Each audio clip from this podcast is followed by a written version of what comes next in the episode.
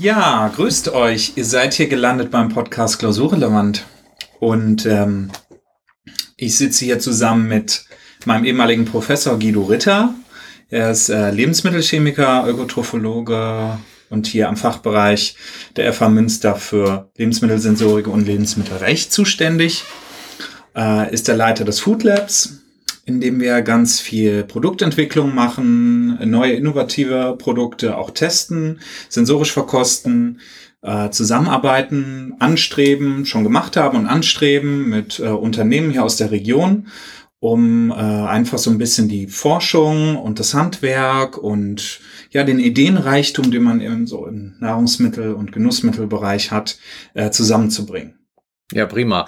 Jetzt hast du schon gleich die Werbe, den Werbeblock mit eingeschaltet. Ja, Denn mit mir zusammen sitzt äh, Wieland Buschmann, mein ehemaliger Student. ja, jetzt ähm, Schnüffelnase für Kaffee, ja, mhm. Röster und ähm, im, in der Kaffeebranche jetzt so richtig angekommen.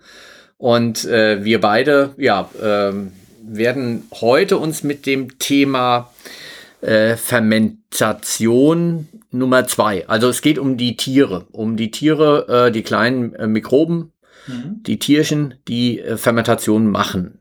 Zehnte Folge. Boah, ja. fast ein Jubiläum schon kann man feiern. Ja, nächstes Mal Schnapszahl. Wie auch immer, es duftet schon ganz deutlich vom Tisch. Aber Moment, warum jetzt eigentlich erst? Warum kommen wir jetzt eigentlich erst? Ja, hat ja. denn überhaupt jemand gemerkt? Genau. Ich meine, äh, klar, also wir sind tatsächlich, äh, ich habe noch mal im Kalender geguckt, es war vier Wochen her, äh, dass wir hm. uns das letzte Mal zusammengesetzt Boah. haben. Äh, und jetzt. Äh, und niemand hat uns vermisst. Und scheinbar hat uns niemand vermisst. Na, sowas. Hört uns überhaupt jemand zu? ja, für wen machen wir das eigentlich? Ich weiß auch nicht. Also, Heute geht's äh, um äh, Fermentation Teil 2 sozusagen. Ähm, mhm. Ähm, weil wir beim letzten Mal gemerkt haben, wir haben ganz viel probiert. Es gibt ganz viele fermentierte Lebensmittel, aber wir sind bei weitem noch nicht durch. Und ich finde auch irre, das hatten wir letztes Mal schon angerissen und ich glaube, heute wird es uns noch mehrmals begegnen. Im Prinzip alle anderen Themen, die wir hier schon besprochen haben oder die wir noch besprechen wollen, wenn es um Lebensmittel geht, haben fast immer einen Bezug zur Fermentation. Ja. Fast immer. Fast immer, weil fast alle Lebensmittel ja auch fermentiert sind. Mhm. Das ist ja auch das Schöne. Sobald es irgendwie etwas länger irgendwo rumsteht, fangen die äh, Mikroorganismen an, äh, aktiv zu werden. Mhm. Ja, die Nährstoffe in den Lebensmitteln äh, schmecken denen genauso gut, wenn nicht sogar noch besser als uns. Vor dem Hintergrund äh, fängt jedes Lebensmittel irgendwann auch mal an äh, zu fermentieren, gewollt oder ungewollt. Mhm. Ja, und wir wollen heute ein bisschen mal hinschauen, wie man gewollt fermentiert. Mhm. Ja, weil äh, zwischen Fäulnis und Fermentation ist nur ein ganz schmaler Grad sozusagen mhm. äh, dessen, äh, was noch gut ist oder was wir vielleicht gar nicht mögen. Mhm. Äh, und was vielleicht sogar giftig sein kann. Ja. Und was wir Igitt finden oder lecker finden, ach, das war ja auch ein Grund, weshalb wir so spät jetzt zusammengekommen sind genau. wieder. Ja, wir hatten einen interessanten Break und zwar mit dem ähm, äh, Redaktionsteam und Kamerateam für Pur Plus ja, dem Erik war, äh, der Erik war bei uns im Food Lab gewesen mhm. und wir zwei haben ein bisschen was erklärt zum Thema äh, Lecker und Igitt, ähm, warum wir manches mögen bei Lebensmitteln und warum manches auch nicht. Mhm. Ja, und das war eine Sendung für Kinder, so neun bis zehn äh, Jahre war so die Zielgruppe. Und da hatten wir hier auch ähm, Testesserinnen und Esser da ja. und wurden vorher alle auch auf Corona getestet. Gerade wenn man hier also aus der Umgebung kommt, ja. ne, musste das, äh, da waren nochmal besondere Bedingungen. Ja, ja. Aber wir waren alle negativ. Und, das äh, war positiv. Das war positiv. ja. Sozusagen. Ja, es hat großen Spaß gemacht, war aber tierisch anstrengend gewesen, ja. wie immer mit diesen mhm. Drehs. Also das ist ja jetzt nicht das erste Mal, das erste, äh, dass wir das auch zusammen machen. Ja. Stern TV hatten wir schon mal gemacht. Mehrere Folgen Stern TV. Ja. Ähm, was war noch? Da waren wir zwar nicht zusammen, was war auch hier mit Björn Freitag. Ja, WDR. die Heimathäppchen bei euch, ja, mhm. ja. Aber und es ist immer anstrengend, aufwendig äh, und am Ende sind es halt ein paar Sekunden, wo es dann, äh, ja. Äh, wo man dann äh, letztendlich drin ist. Aber das Format ist gut gemacht. Ich habe schon gute Rückmeldungen gekriegt. Ja. Gestern war ich in einer großen Zoom-Konferenz gewesen äh, von Bundeszentrum für Ernährung mhm. und ein ganz lieber Kollege aus Berlin hat mir dann über den Chat äh, persönlich rübergeschickt. Ja, war cool die Sendung. er hat es mit seiner seinem achtjährigen Sohn zusammen geguckt mhm. und so weiter. Äh, also das war äh, schon eine, das Image, das, das, das die Sendung mitträgt, ja. Äh, war gut. Und die Sendung selbst war klasse gewesen. Mhm. Ja. ja, und der Erik war ja auch ganz, äh, ganz nett, ein lockerer, ganz cooler charming, Typ. cooler Typ. Und ich finde vor allem, also wir haben, da wurden auch so Sachen thematisiert wie Zucker in Lebensmitteln, was tut vielleicht ja. auch die äh, Lebensmittelindustrie, um Zucker zu verbergen, indem ja. man mit Säure arbeitet, also Stichwort Limonaden und so weiter. Und ähm, da war es sehr interessant, wie, wie schön das aufbereitet war, gerade für diese Zielgruppe neun bis zehn, für diese Kinder in dem Alter, einfach mal ähm, vielleicht auch spielerisch zu sehen und, und zu schmecken, was heißt das überhaupt so, ne? Und ähm, warum sind so viele Sachen so überzuckert? Und ich ja. merk's noch nicht mal. Ja, ja, und ich habe mich mittlerweile dran gewöhnt. Also die mhm. Kinder haben sich auch mittlerweile daran gewöhnt, dass alles so sehr süß ist und diese Gewohnheit äh, wieder abzugewöhnen äh, und sich auf das Normalmaß sozusagen zu reduzieren, das ist dann äh, die Schwierigkeit. Zucker ist ja nicht giftig, ist ja nicht schlimm, mhm. aber ähm, es ist einfach dieses äh, isolierte äh, Substanzzucker in so hohen Konzentrationen, mhm. dass es im Prinzip überfrachtet. Und das hat ja dann auch nichts mehr mit Genuss zu tun. Wir wollen ja auch äh, dass wir uns, ähm, dass wir zwischen süß und süß unterscheiden können. Also es gibt eine Süße, die ist angenehm, es gibt eine Süße, die ist vielleicht auch unangenehm, wenn wir an Süßstoffe denken, die also ein, ein ganz anderes Profil haben, anders äh, mal Beigeschmäcker und so weiter. Das müssen Kinder erkennen können schon. Ähm, und äh, deshalb ist es wichtig, dass äh, man dieses auch thematisiert. Und das wurde super thematisiert. Mhm. Schöne kleine Clips dazwischen ja. mit Zeichentrick und es waren immer unsere Themen. Genuss, mhm. Schmecken, äh, Nachhaltigkeit, wie werden Lebensmittel zubereitet. Mhm. Äh, also es waren alle unsere Themen waren drin. Deshalb ja. Äh, ja, waren wir ganz froh, dass wir das machen konnten. Mhm. Aber das hat uns natürlich viel Zeit weggefressen, äh, die wir eigentlich für den Podcast auch hätten gebrauchen können. Genau. Und jetzt, wo wir bei süß sind, kommen wir vielleicht auch zu Honig. Und du hast eben erzählt, irgendwas ist mit den Bienen, Bienenvolk aufgelöst. Genau, wir haben jetzt an Ende September und äh, ja, tatsächlich haben wir ein Volk verloren. Ähm, oh. Es ist also in einem Volk keine Königin mhm. äh, mehr drin. Ähm, das haben wir relativ spät erst gemerkt. Dann fängt das Volk an äh, über eine Arbeiterin, die sich als Königin fühlt. ja, die, die äh, legt dann Eier, die aber nicht befruchtet sind. Äh, und äh, die aus diesen Eiern können nur Drohnen, also nur die männlichen Bienen dann schlüpfen. Mhm. Und äh, evolutionsmäßig ist es dann so, dass also ganz viele Drohnen dann entstehen. Das Volk aber eigentlich dem Untergang geweiht ist. Aber mhm. es kann seinen genetischen äh, Pool noch weitergeben über diese Menschen, die dann vielleicht noch äh, mit der anderen Königin von einem anderen Volk sich paaren können. Das ist so das Ziel. Ja, und jetzt, äh, was macht man mit dem Volk? Äh, am Ende äh, versucht man es aufzulösen. Äh, gibt zwei Möglichkeiten. Man schüttet es in ein anderes Volk hinein, man vereint es. Mhm. Das können, konnten wir jetzt in dem Fall tatsächlich nicht machen, mhm. weil wir dann diese Arbeiterkönigin mit da reingebracht hätten und die hätte die andere Königin vielleicht dann äh, totgestochen. Ah, okay. So, und deshalb äh, mussten wir also äh, 20 Meter weggehen alles abkehren. Die Bienen sind dann die 20 äh, Meter wieder zurückgeflogen zu ihrem eigentlichen Häuschen, das nicht mehr da war. Mhm. Und haben sich jetzt eingebettelt in die anderen Völker sozusagen. Ach ja. Ja, also äh, wir haben viel mit Rauch gearbeitet, sodass mhm. die äh, denken, die Hütte brennt und fangen an, auf ihre Waben nochmal drauf zu gehen und mhm. äh, nehmen ganz viel Futter mit und mit diesem Futter betteln sie sich jetzt dann sozusagen bei den anderen Völkern ein. Ja. Wollen wir mal hoffen, also dass sie den Weg dahin äh, finden. Betteln sich ein, also bringen Gastgeschenke mit. So ist es. Und dann wird äh, äh entscheiden die Wächterinnen, ob sie dann rein dürfen oder nicht. Und äh, da hilft's, wenn man dann Gastgeschenke ja. mitbringt. Ja. Sozusagen, ja, und äh, ja, und jetzt gehen wir äh, statt mit vier Völkern nur noch mit drei Völkern in den mhm. Herbst und Winter rein. Es wird jetzt noch ein bisschen eingefüttert, weil wir haben ja den Honig weggenommen, jetzt kommt Zucker dazu. Äh, und äh, dann denke ich, äh, dass wir aus dem Winter wieder mit drei Völkern rausgehen. Und äh, das war eigentlich auch so ein bisschen ein Ziel gewesen. Wir wollen ja nicht expandieren in großer Menge. Aber äh, an der Stelle sind wir. Und äh, mhm. ansonsten haben wir mit dem Honig ganz viel vor, was Produktentwicklung angeht, jetzt über den Winter. Äh, da werden wir aber vielleicht noch mal zu anderer Zeit drüber ja. reden. Ja. Ja, und ansonsten war ich viel beschäftigt mit den Vorbereitungen der Sensoriktage. Mhm. Die Deutsche Gesellschaft für Sensorik hat einmal im Jahr eine große Tagung. Und diesmal wird sie vorwiegend online sein. Mhm kostenfrei. Jetzt kommt der Farbeblock für alle, die also äh, dran teilnehmen wollen. Äh, dgsens.de kann man sich anmelden, online teilnehmen. 30 Leute können auch in Präsenz hier in Münster teilnehmen. Wir haben es nämlich nach Münster bei uns in den Hörsaal gelegt. Ach, ja. Und für dich auch interessant. Also ja. es wird eine tolle Veranstaltung. Äh, gestern, heute Morgen Sensorik. Am 30.10., das ist ein Freitag. Also alle, die zuhören und Lust haben, äh, bisschen mehr über Sensorik, ähm, wie sie sich entwickelt hat in den letzten zehn Jahren und wo die Reise Reise hingeht, mhm. äh, zu hören. Ähm, wir haben tolle Fachreferentinnen, äh, ähm, äh, Andrea Büttner von äh, der von Weinstefan von Fraunhofer Institut wird ein bisschen was erzählen und noch einige mehr. Also das wird eine ganz tolle Sache. Da war ich sehr stark mit beschäftigt und ansonsten habe ich mich auf ähm, Vorträge bei der Enquete-Kommission hier im, im, in der Landtag NRW vorbereitet jetzt. Äh, demnächst äh, mhm. bin ich eingeladen. Gesunde äh, Ernährung ist das Thema.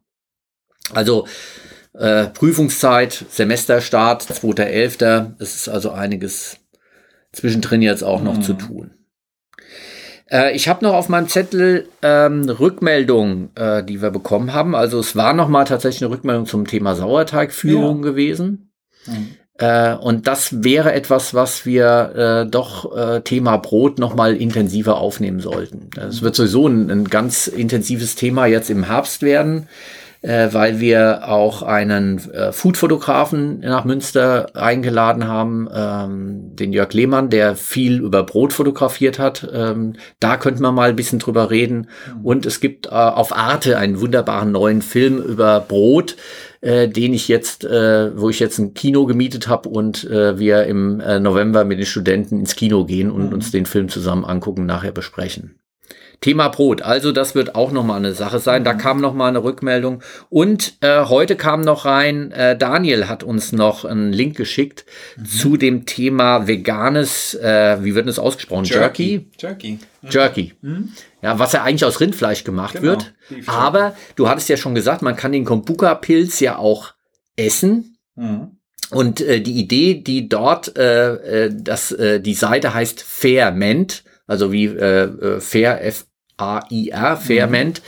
Ähm, was die an äh, äh, sagen, wie man es am besten macht, ist äh, gegen Kombuka-Pilz äh, dünn aufschneiden, mit äh, äh, Tamari-Soße äh, sozusagen marinieren und dann im Backofen auch äh, dörren. Mhm. Also das gleiche im Prinzip, was wir mit dem Shiitake Pilz schon mal vorgeschlagen mhm. haben, ja, der vegane Bacon. Hier kann man sozusagen äh, veganes Jerky machen, mhm. ähm, den Scoby verwerten. Und dann hat man ja auch durch die, äh, durch die Tamari-Soße oder sowas, ne? Und dann hat man ja auch dieses süß-säuerliche, weil der Scoby an und für sich, ich habe den mal probiert, also so ganz galertartig kann man den nicht essen, aber der hat schon halt die Süße vom Zucker, die man reingegeben hat, plus die Essigsäure äh, oder Milchsäure, die dort entsteht in dem Fermentationsprozess. Also ist es relativ, kann ich mir gut vorstellen, relativ ähnlich zu Beef Jerky. Ja, so wird es zumindest beschrieben und scheint wohl auch Suchtpotenzial zu haben. Also es muss wohl ja. unglaublich lecker schmecken. Viel Umami, hm. dann noch mit äh, Säure, Süße verknüpft. Ja, Perfekt. Ja, muss ich auch mal machen. Ja, schaut auf unsere Show äh, Notes. Wir haben nämlich jetzt äh, tatsächlich vor, dass wir mehr äh, Geschriebenes äh, noch als Information äh, mit auf unsere Seite packen mhm. und werden also auch hier nochmal den Link ver linken. Mhm. So ist es. Das haben wir vor. So, ja, also bisschen mehr noch schauen. Wir werden mehr Informationen zur Verfügung stellen, weil wir hatten nämlich die Rückmeldung bekommen, ähm, ja, so schnell kann man das gar nicht mitbekommen, was ihr als mhm. Buchempfehlungen und äh, Links und so weiter da so äh, habt. Äh, kann man das nicht irgendwo nachlesen? Ähm, wir wollen das jetzt ähm, an der Stelle auch nochmal optimieren. Thema heute. Thema heute. Wir haben ja so ein bisschen definiert letztes Mal, was gibt es so an den unterschiedlichen Produkten, so, ne? und mal angerissen, wer ist da so beteiligt. Und jetzt wollen wir mal so ein bisschen tiefer einsteigen, wer ist denn genau beteiligt und wer macht was mit welchem Ausgangsmaterial entsteht welches Ausgangsprodukt äh, und was macht es mit äh, unserem Lebensmittel oder mit der geschmacklichen äh, Geschmacklichkeit des Lebensmittels oder auch mit der Sensorik. Genau. Ähm, also es geht um Bakterien, Hefen, Pilze. Das sind im Prinzip die drei Mikroorganismen, die im Lebensmittelbereich eine große Rolle spielen. Viren spielen tatsächlich nur als ähm, äh, Krankheitsübertrager Träger eine mhm. Rolle. In der Verbesserung von Lebensmitteln äh, spielen Viren überhaupt gar keine Rolle. Also wir haben äh, für alles, was so ums Fermentieren äh, klassischerweise angeht, die Bakterien, die Hefen, die Pilze, mhm. deren Werkzeuge, mit denen sie fermentieren, sind Enzyme. Auch noch so ein Fachbegriff, also die Katalysatoren, die Biokatalysatoren. Und ähm, die kann man auch alleine reingeben. Ja, dann muss man sie äh, sozusagen aus Bakterien herausholen. Das äh, gibt Spezialfirmen, die nur Enzyme herstellen. Mhm. Ein riesiger Bereich von Lebensmittelzusatzstoffen mittlerweile, eine riesige Industrie, die große Fermenter haben, große Töpfe, wo sie dann äh, Nährlösung haben und Bakterien oder Pilze reinwerfen, mhm. die ganz speziell dann Enzyme bilden, die dann in der Backwarenindustrie oder im Backwarenhandwerk dann eine Rolle spielen oder beim Brauen oder ähm, ja, viel, sehr vielfältig bis hin zu, äh, wie kann ich Textilien verändern oder Waschmittel auch herstellen. Mhm.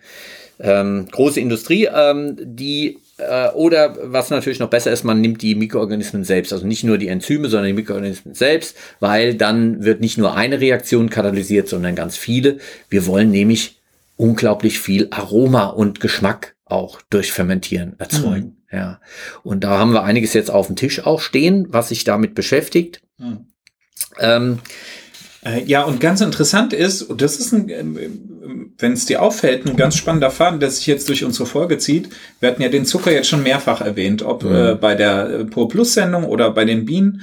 Ähm, Zucker als Grundstoff auch für die Fermentation hier als ja. in, in der Biochemie äh, der Fermentation der Grundstoff, aus dem viele Produkte entstehen. Genau, also das ist einer der Hauptnährstoffe. Hm. Ähm, und da haben wir eine ganze Reihe von äh, ja auf Pilzbasis ähm, arbeitenden Hefepilzen, wie zum Beispiel die Saccharomyces cerevisiae, also die Back- oder Bierhefe, wo im Back- oder Bierbereich im Prinzip die gleiche äh, Hefe dann auch eingesetzt wird. Äh, deren Hauptziel ist es, Brot, Bier, Wein, also Alkohol vor allem auch herzustellen. Mhm. Wenn man Brot zu lange, Brotteig zu lange liegen lässt mit Hefe, wird der auch alkoholisch. Ja. Ja, mhm. und äh, das haben wir in Getränkeform übrigens da. Mhm. Lass uns das noch mal probieren. Oh ja. Nehme ich den Glas? Nein, du greifst zur falschen ah. Flasche. So viele Getränke heute. Wir hier. haben zwei, drei Getränke haben wir heute auf dem Tisch stehen und wir fangen tatsächlich mit Kanne Brottrunk an. Ja, also äh, wer es noch nicht kennt, äh, wie der Topf, so die Kanne, also Kanne als äh, Marke und als Hersteller, mhm. ähm, der macht das äh, jetzt schon, ich weiß gar nicht, wie lange machen die das schon, 100 Jahre oder so. Steht ewig schon im Reformhaus. Das steht ewig schon im Reformhaus, ja. Kanne Brottrunk wird zu den Mahlzeiten pur oder gemischt mit Wasser oder Säften getrunken und äh, besteht letztendlich aus Vollkornbrot, Natur, Sauerteig, ähm, Salz, Haferflockenmehl, Wasser, ja, also vor allem aus Natursauerteig, das heißt eine Mischung aus Hefen und Milchsäurebakterien, ähm, wobei ein bisschen Essig ist da auch noch mit drin. Also es, ja. Total. Und ich glaube sogar ursprünglich eine Resteverwertung von Altbrot gewesen. Also Schlürfen ist erlaubt, wie immer beim Probieren. Gehört auch mit dazu.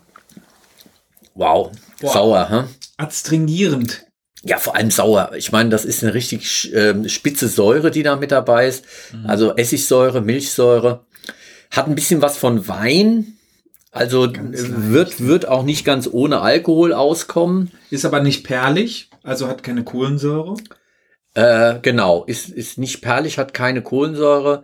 Es entstehen Milchsäurebakterien und Vitamine, äh, wird da reingeschrieben. Und äh, unser Beitrag seit 1981 sind die also hier unterwegs mit Kanne Brottrunk, dem eine ganze Menge nachgesagt wird. Ähm, das trinkbare Brot sozusagen. Für eine gute Gesundheit haben sie draufgeschrieben, Vitamin B12 und nicht pasteurisiert. Das finde ich also nochmal mhm. ganz spannend. Ähm, es ist auch nicht ganz verschlossen. Also wir haben heute Getränke, die noch leben. Also auch dieser Kanne Brottrunk lebt noch. Es wird also auch noch Kohlensäure äh, gebildet. Äh, das gleiche gilt für das zweite, was wir dann gleich probieren, der Fetterweise. Mhm. Ja, der Federweise, der äh, auch ähm, äh, oben nicht ganz dicht verschlossen sein darf, weil er einfach Druck aufbaut, weil mhm. einfach noch Kohlensäure und Gas noch sich entwickeln. Also Saccharomyces cerevisiae, die auch ähm, eine Rolle spielt, wenn wir Wein und äh, Bier oder auch Brot ähm, herstellen. Und äh, zu den Pilzen, die vielleicht auch noch wichtig sind äh, in dem Bereich, sind ähm, das sogenannte Brett. Ja, mhm. ähm, Brettanomyces, so heißt diese Gattung. Und über Brett haben wir uns schon mal unterhalten äh, beim Thema Regionalität mhm. und dem Thema Appleboy. Apfelwein, also der klassische Apfelwein, hat häufig einen sogenannten Brettgeschmack. Ja, ähm, da gibt es also so eine, eine Note, die ähm, sehr äh, nicht nur Alkohol und Ethanol entstehen lässt, sondern im Bierbereich oder auch im, im, im Apfelweinbereich dann so eine ja, derb, derbe Note. Derb, ja, herb, derb. Ja. So ein bisschen wie Gerbstoffe, so, der hat man, habe ich immer die Assoziation. Ja, gehabt. manche reden von äh, nassen, äh, nassen Lappen äh, mhm. oder von äh, äh, nassen Leder oder, mhm. äh, oder, oder Hundefell, nasses Hundefell oder ja. sowas. Mhm. Also es ist häufig so ein bisschen negativ, bringt aber Charakter einfach. Ja, ja es darf nicht nur alleine so sein, dann bringt es Charakter. Und auf eins will ich noch beim Pilzen hinweisen, ist ähm, äh, Aspergillus Aurice, äh, da hatten wir beim letzten Mal über den Kochi mhm. gesprochen, als es um Miso ging. Ja. Äh, und äh, es ist tatsächlich äh, Aspergillus flavus Variation Aurice, ähm, also Aurice äh, deutsch schon auf Reis hin, ist also mhm. äh, äh, der Pilz, der äh, auf Reisbasis mit oder auf Sojabasis wunderbar wächst. Mhm. Und äh, erstmal kriegt man einen Schock, Aspergillus flavus, ja, weil mhm. ähm, da äh, werden ja letztendlich die, die Aflatoxine draus. Mhm. Aber es gibt äh, Variationen von diesem Pilz, die nicht giftig sind. Mhm. Und das ist der absolut wichtigste Mikroorganismus in der japanisch-koreanischen, äh, chinesischen Küche. Für Sojasauce, Miso, Sake. Sake. Ja, also die ganze Reisgeschichte, die ganzen Sojageschichten, mhm. alles, was wir da an Würzsoßen haben, da spielt das eine riesige Rolle. Und äh, ohne das bis hin zu Garum, ja, auch das scheint wohl da ähm, mhm. äh, auf dieser Basis entstanden zu sein. Also das sind ganz wichtige Pilze, über die wir jetzt schon gesprochen haben. Ähm, und da habe ich doch hier ein Produkt in der Hand, das riecht auch schon ganz intensiv, hat auch mit einem Pilz zu tun. Und zwar ein Canberra, ein Bioweichkäse mit Edelschimmel und Rotschmierkultur. Ja, auch das ist etwas, was ähm, äh, undenkbar wäre, hm, wenn wir nicht die Fermentation hätten. Hm. Diese Variation an ähm, Mikroorganismen, äh, die dann auch eine Variation an Produkten dann bilden. Und das Interessante ist, es ist ja, äh, in, in Frankreich schmeckt der Käse nochmal anders als in Deutschland. An jeder Region schmeckt er anders. Mhm. Ähm, es gibt den Begriff des äh, mikrobiellen Terroirs. Ah, ja. Also, dass du im Prinzip ähm, in jedem, früher war es jedenfalls so gewesen, du hast in jedem Weingut äh, äh, deine eigenen Mikroflora gehabt. Mhm. Also es war der hauseigene äh, Hefen, die hauseigenen Hefen im der Gärkeller waren typisch gewesen für ein bestimmtes Weingut. Mhm. Über Spontanvergärung, dass es sofort dann aus dieser Umgebung in äh, den Most gegangen ist und den Most zum Gären gebracht hat, hat dazu geführt, dass es also ganz viele verschiedene Weine gab mit der Einführung der sogenannten Starterkulturen, da hatten wir beim letzten Mal auch drüber gesprochen, also der industriell hergestellten Hefen, die dann mh, äh, standardisiert und gesteuert sozusagen Fermentationen mhm. machen. Ähm, da äh, hat dann das aufgehört, dass man die Weine so gut noch unterscheiden konnte. Ja. Ich finde, man merkt es auch ganz besonders bei belgischen Bieren die schmecken auch ganz, ganz anders. Also natürlich ist auch da nicht das Reinheitsgebot, das deutsche Reinheitsgebot, was wir hier haben, aber die haben immer so einen ganz besonderen, die sind arg malzig und so ein richtigen Terroir-Geschmack, den nur belgische Biere haben, ja. keine anderen. Und das sind nicht nur die Rohstoffe, die den Terroir-Geschmack ausmachen. Es ist nicht nur die, der Boden, wie man auch bei den Weinen dann häufig sagt, dass also eine bestimmte Lage dann einen bestimmten Geschmack macht. Es sind auch die Mikroorganismen, die dann eine bestimmte Geschmacksnote reinbringen, weil äh, man sagt dann, okay, das ist jetzt äh, Saccharomyces cerevisiae, aber da gibt es ja unglaublich viele Untervariationen und letztendlich letztendlich kann jeder Weinkeller seine eigene Untervariation haben, die dann auch bestimmte Aromastoffe macht oder halt nicht macht. Du, dir läuft schon das Wasser im Mund ja. zusammen, weil wir haben im Prinzip äh, perfekte, das perfekte Essen heute Abend zusammen. Ja. Ähm, ein wunderbares äh, Brot, das ist also äh, von Tollkötter hier. Mhm also auch Fermentation, ja. Auch regional. Auch regional. ja, dann haben wir also einen äh, Camembert-Käse drauf, weil äh, fast mehr fermentieren geht kaum. Ja, sowohl innen drin als auch noch außen rum und dann noch mit Rotschmier noch dabei. Mhm. Also äh, wir haben äh, ganz viele äh, Pilze, die hier eine Rolle spielen bei diesem Camembert. Und äh, dazu gibt es jetzt was Neues zum Trinken. Oh ja. Ähm, mal austrinken ja, oder? noch ein Ach, ja gut, der Brottrunk äh, müssen wir vielleicht doch nicht austrinken. Wir haben ja aber ein zweites Glas. Also badischer Fetterweise. Ja, das war äh, Thema. Ähm, äh, Im Prinzip nicht ganz fertiger Wein, der immer noch gärt. Deshalb also Acht geben, wenn man das einkauft, dass man die Flasche aufrecht lagert und transportiert, weil einfach ähm, nicht ganz äh, zu. Ja, und das ist doch hervorragend, oder? So frisch so frisch, leichte, leichte Alkoholnoten, aber ganz frisch nach äh, Trauben, nach Apfel auch, finde ich ganz viel. Ja, das steht für, äh, es riecht nach Herbst. Mhm. Es riecht für mich nach Herbst, wenn ich in einen Fitterweisen rein rieche, teilweise vergorener Traubenmost steht hier also drauf. Ähm, kann schon ein paar äh, Volumenprozent Alkohol mit sich bringen. Ganz viel Hefe ist ja auch trüb. Mhm. Ja. Und ähm,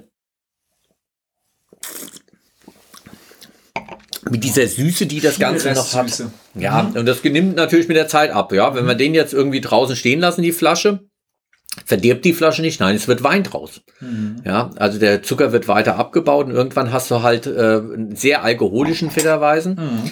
Der hat noch sehr viel Restsüße. Das heißt, ähm, hier ist äh, die Traubensüße noch drin. Und ähm, das ist für mich äh, äh, ein, ein Herbstgeschmack. Und eigentlich passt also, wir hatten es vorhin schon, Zwirbelkuche. Eigentliche Zwirbelkuche. Eigentliche Zwirbelkuche.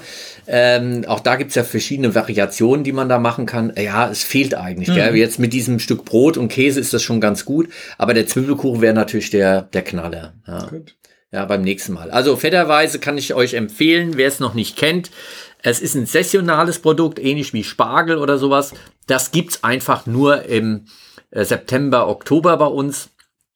Äh, und äh, man sollte es einfach mit einem ordentlichen Zwiebelkuchen oder wer es vielleicht will mit Elsässer Flammenkuchen äh, zusammen äh, ist das eine sehr schöne, sehr schöne Geschichte. Da muss es deftig sein, um diese Süße einzubetten. Genau, um die Balance dann wieder zu kriegen. Mhm. Ähm, ja, und da wären wir auch schon beim Thema, ähm, äh, der, das da ein bisschen mit verbunden ist, prä- und probiotisch. Mhm. Also hier haben wir ja jetzt noch äh, Hefen auch mit drin, die auch noch leben. Und es gibt ja einige Lebensmittel, die bewusst so hergestellt werden, dass noch lebende Bakterien auch drin sind mhm. und denen schreibt man dann zum Teil auch prä- und probiotische mhm. ähm, Wirkung zu. Probiotik heißt, es sind die Bakterien selbst. Mhm. Ja, das wären also, wenn noch Milchsäurebakterien drin sind oder hier der Fetterweise wäre ein probiotisches Lebensmittel, weil mhm. hier auch noch äh, die Hefen mit drin sind. Der Kanne-Brottrunk, ein probiotisches Lebensmittel, mhm. ja, weil da auch die lebenden Milchsäurebakterien drin sind. Der Joghurt, ja, ein reines probiotisches Lebensmittel, weil nach Definition der WHO ist es ein, ein Joghurt hat mindestens eine lebende äh, Milchsäurebakterie noch mit drin. Manchmal auch ganz viel. Der Camembert doch auch. Der Camembert, da kommt zum, ja, der Camembert auch, der Camembert auch. Ähm, da kann man noch unterscheiden zwischen pasteurisierten und mhm. ähm, aus pasteurisierter Milch. Äh, da wird die Milch pasteurisiert und dann kommen die äh, Bakterien dazu. Auch da äh, sind also immer noch die, die Milchsäurebakterien am, am Wachsen, wie viele aber tatsächlich noch drin sind. Also hier haben wir eine ganze dicke Ladung von äh, Probiotika mit unseren mhm. Fetterweisen und mit dem Kanne Brottrunk. Und die ähm, äh, die Wirkung, also warum äh, spielen die so eine besondere Rolle? Wenn ich die also esse, müssen die erstmal äh, die, den niedrigen pH-Wert im Magen überleben. Mhm. Aber dann haben sie die Chance, sich im Dickdarm anzusiedeln und äh, ja, sozusagen die anderen ein bisschen zu verdrängen und ihre positiven Wirkungen auch auszuspielen. Die Darmflora quasi diverser zu machen. Genau. Mhm. Und vielleicht sogar mit ein ähm, paar Bakterien mehr anzureichern, äh, gerade was Milchsäurebakterien angeht, die dann auch äh, ja, äh, ihre Verdauungsprodukte uns zur Verfügung stellen. Mhm. Das ist ja das. Wir bestehen übrigens, ja, wenn wir jetzt mal kurz über die Bakterien sprechen im Darm, wir bestehen ja fast nur aus Bakterien. Dass wir so nett äh, uns gegenüber sitzen, hängt nur damit zusammen, dass es, äh, dass die menschlichen Zellen einfach größer sind als die Bakterien und das Ganze ein bisschen umhüllen. Wir verstehen uns vielfache mehr aus Darmbakterien. Also mhm. Darmbakterien sind in der Überzahl gegenüber allem anderen, aus das wir bestehen. Und da könnte man auch sagen, eigentlich bestimmt äh, die Darmflora, das, was man im Dickdarm vor allem, also an Darmbakterien haben, äh, letztendlich äh, unser Wohlbefinden auch. Mhm. Und heute weiß man auch, dass es eine Kombination gibt zwischen Gehirn mhm. und dem äh, Mikrobiom, also diesem lebenden, äh, vielfältigen Organismus von Bakterien in unserem Dickdarm. Mhm. Wenn es denen gut geht, geht es uns oben auch gut. Aber keiner, kein Mensch weiß, was eine gesunde Darmflora ist. Mhm. Interessant ist doch auch dann dieser Trend, findet man ja auch im Nahrungsergänzungsbereich, viel probiotische äh, Ergänzungsmittel, die man sich zuführt, weil man denkt, okay, ich erhöhe die Diversität. Aber viele sterben ja auch ab in der Magensäure. Viele schaffen es ja gar nicht bis zum Darm. Genau, also letztendlich müssen es die sein, die es in, in den Dickdarm schaffen. Mhm. Äh, viele der Joghurtbakterien schaffen es äh, tatsächlich, also die Lactobacillen, die sind eigentlich, mhm. äh, da gibt es auch welche, die sind resistenter gegen die äh, niedrigen pH-Wert. Ähm, häufig ist es aber nicht ausgetestet. Also die mhm. großen wie Danone, Leste konnten sich das leisten, da große Studien durchzuführen, mhm. um wirklich nachzuweisen, dass die auch im Dickdarm ankommen. Aber jeder normale Joghurt ähm, tut es in der Regel auch. Mhm. Ähm, bei dem vielen, was dem nachgesagt wird, dass es so positiv wirkt, gibt es eine Sache, die wirklich positiv ist. Wenn du also äh, eine Antibiotikumkur machst, machen musst, also irgendein Antibiotikum nehmen musst äh, äh, und alle Darmbakterien kaputt gehen, dann hilft es mit äh, diesen Probiotika, also mit einem Joghurt ähm, äh, über mehrere Tage immer eine Portion, mhm. diese wieder aufzubauen. Mhm. Äh, so kriegt man am schnellsten wieder eine Darmflora hin. Wenn wir nur aus Milchsäurebakterien bestehen würden, ähm, wäre das auch nicht gesund. Wir brauchen schon eine Vielfalt aus verschiedensten Bakterien, aber so äh, als erste Besiedlung wieder nach einem Antibiotikum, äh, die alles kaputt gemacht hat, ist also die Milchsäurebakterien äh, eigentlich eine ganz gute mhm. Wahl sozusagen. Aber wie schon gesagt, keiner weiß, äh, was wirklich die gesunde Darmflora ist und es wird wohl so sein, jeder von uns hat wirklich eine andere Darmflora. Mhm. Ja, aber äh, im äh, medizinischen Bereich wird ja auch zum Teil mit äh, Bakterien gearbeitet, die von einem gesunden Menschen aus dem Darm entnommen werden und Menschen eingepflanzt werden, die äh, keine Darmflora mehr haben, mhm. um die neu aufzubauen auch. Ja, also das, äh, es gibt schon auch ähm, die Möglichkeit, Darmflora auch sozusagen medizinisch einzusetzen. Und was ja auch förderlich äh, sein kann, um seine eigene Darmflora zu unterstützen, ist ja viel ballast, ballaststoffreich zu essen. Mit vielen, äh, sagen wir mal, für uns äh, per se äh, im Magen unverdaulichen Kohlenhydraten, die dann später aber im Darm von äh, verschiedenen Bakterien halt eben runtergebrochen werden können und ähm, resorbiert werden können. Und da sind wir in dem Bereich Präbiotika. Mhm. Das sind die präbiotischen äh, Lebensmittel, die also das Futter für die Bakterien enthalten. Probiotika sind die Bakterien selbst. Präbiotika, da spricht man davon, das ist das Futter für die guten Bakterien. Und da gehören vor allem die löslichen Ballaststoffe dazu. Ja, Inulin ist so ein ganz äh, wichtiger Ballaststoff, der ganz viele Fructoseeinheiten hat, endständig nochmal ein bisschen Glucose ähm, und äh, in Topinambur zum Beispiel vorkommt. Schwarzwurzel. Schwarzwurzel, mhm äh, Chicorée. Mhm. Ja, was man dann als Wurzel zum Beispiel auch äh, schön rösten kann und diese Süße dieser Chicorée-Wurzel äh, äh, gibt dann unseren äh, Malzkaffee. Ersatzkaffee, genau. Zikoria, ja. Die Zikoria, ja. Mhm. Und da ist, spielt Inulin auch eine große Rolle.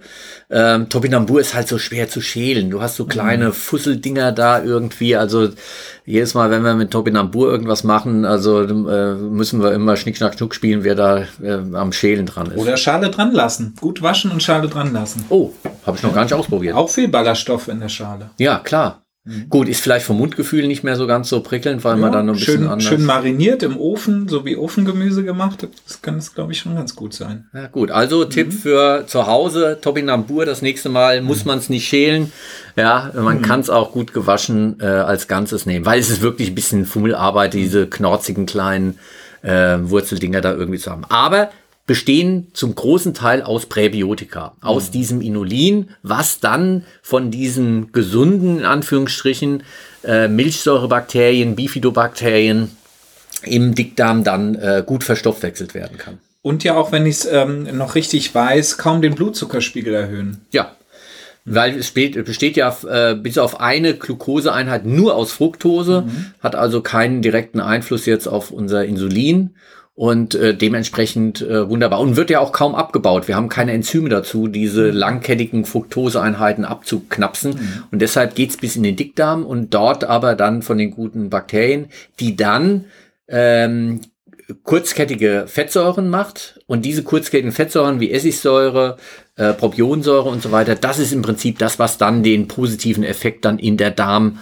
äh, im Darm dann auch äh, bewirkt sozusagen. Mhm. Also das ist das. Aber sie machen auch Gas. Ha. So. Und jetzt sind wir bei dem Punkt, ja, äh, dass also, wenn's äh, pupst, dann war's gesund. Ja. Ja. Äh, ganz viele Hülsenfrüchte. Ja, enthalten unglaublich viel Ballaststoffe, auch lösliche Ballaststoffe, wunderbare Präbiotika, aber am Ende pupsen. Hm. Ja, also wer gesund lebt, auch. Ja, und früher war es ja auch angesehen. Es ist ja bei uns ein bisschen aus der Mode gekommen, dass man da auch beim Essen oder danach irgendwie pupsen darf. Ja, ja. Ähm, es, äh, es gibt andere Völker, wo das erlaubt ist. Also könnten wir dem Untertitel unserer Folge zum Beispiel sagen, ich pupse, also bin ich. ja, das wäre zum Beispiel so eine Geschichte. Noch ein bisschen was zu den anderen ähm, Dingen, die eine Rolle spielen. Ähm, ja. Jetzt haben wir über die äh, Pilze gesprochen und über die Darmflora insgesamt. Vielleicht noch mal äh, zu den Bakterien. Also die Milchsäurebakterien spielen eine ganz, ganz große Rolle. Ähm, wir haben also ähm, nicht nur das, was klassischerweise jetzt hier Käse angeht, Joghurt, Milchsäurebakterien, sondern auch im Gemüsebereich spielen Milchsäurebakterien mhm. eine große Rolle. Die Lactobacillen, ja, Sauerkraut, Mhm. Ja, es sind Milchsäurebakterien.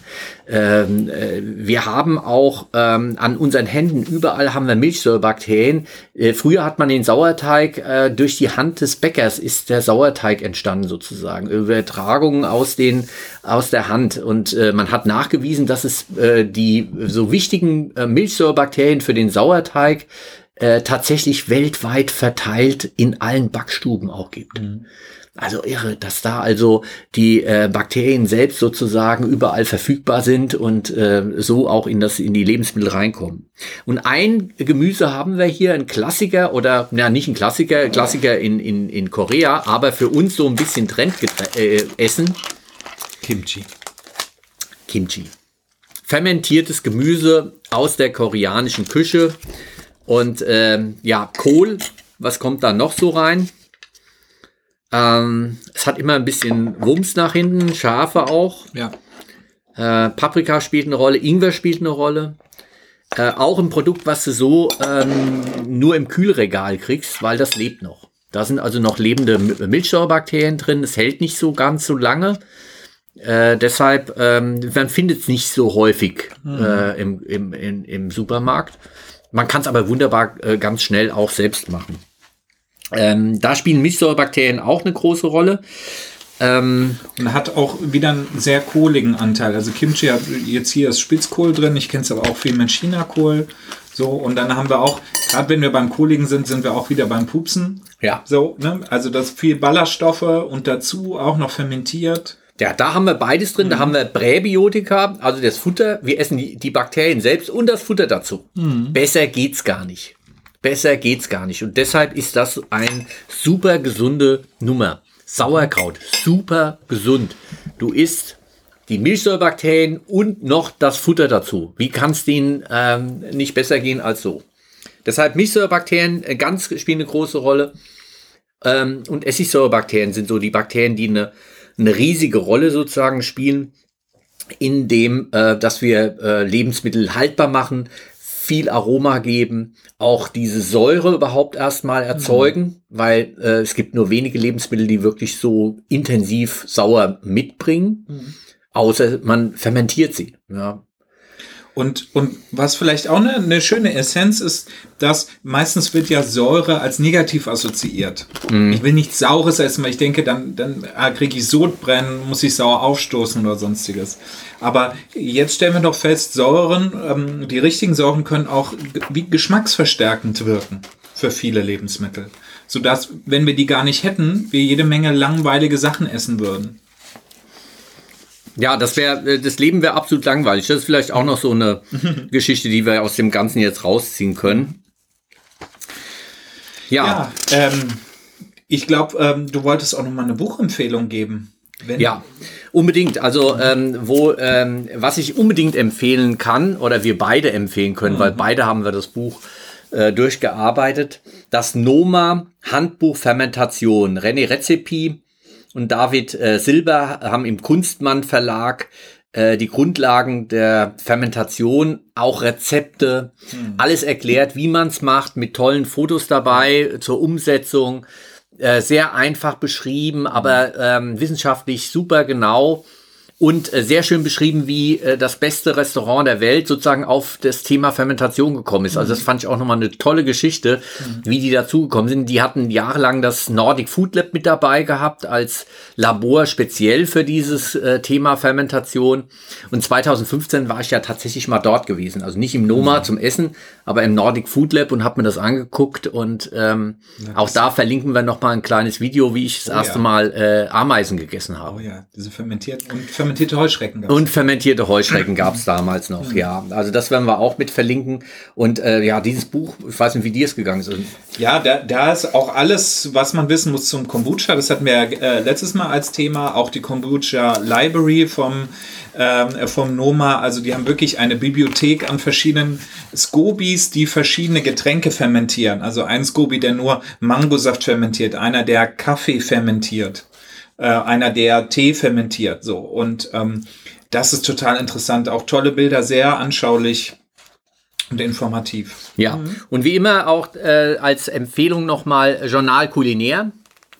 Auch eine super Empfehlung. Auch dort gibt es äh, mittlerweile eine Reihe von Büchern, die sich mit dem Thema Fermentation beschäftigen. Ähm, die 25. Ausgabe ging um Obst und Gemüse haltbar machen. Mhm. Äh, viele sind vielleicht zu Hause jetzt gerade auch dabei, machen da irgendwas. Ähm, ja, das wären unsere Buchempfehlungen, glaube ich. Ansonsten, ihr könnt uns auch schreiben, wenn ihr eine Buchempfehlung habt oder einen tollen Film, äh, der sich mit äh, Ernährung beschäftigt und Essen äh, oder sonst wie. Und zwar unter Klausurrelevant at fa-münster.de. Ja, jetzt warst du schneller. Und vielleicht könnt ihr uns einfach so mal schreiben und uns, ob ihr uns vermisst habt vielleicht oder, wieder freut, dass wir wieder gestartet sind. Genau, weil wir werden jetzt wieder regelmäßiger ja. kommen. Ähm, das haben wir uns vorgenommen. Äh, die Fernsehsendung ist vorbei. Jetzt genau. ähm, gibt es keine Ausrede mehr. Hm. Wir setzen uns wieder öfter mal zusammen. Und äh, ja, und wären auch schon auf dem Blick äh, in die nächste Folge. Nächstes Mal, da tre treten wir ein in meinen Bereich gerade im Moment, ähm, in das äh, ganze Kaffeethema. Ja, Kaffee ist äh, Trend, Trendgetränk mhm. schon immer gewesen und heute mehr denn je. Man trinkt ihn heiß, man trinkt ihn kalt, man trinkt ihn sprudelig, man trinkt ihn ähm, ja versetzt vielleicht als Su Superfood. Äh, hast du nämlich auch hier besorgt äh, Kaffee mit Pilz. Ja, ja. Ganz skurrile Geschichte kenne ich selber auch noch nicht. Werden wir probieren. Genau, das werden wir probieren. Werden euch dann ähm, sozusagen live berichten. Eine Bohne verändert die Welt. Mhm. Ähm, historisch total spannend. Warum machen wir eine Kaffeepause und äh, wo kommt eigentlich Kaff Kaffeekränzchen als Begriff mhm. her? Auch das werden wir beim nächsten Mal alles auflösen. Mhm. Schaltet wieder rein. Wir freuen uns auf euch. Bis dahin. Tschüss.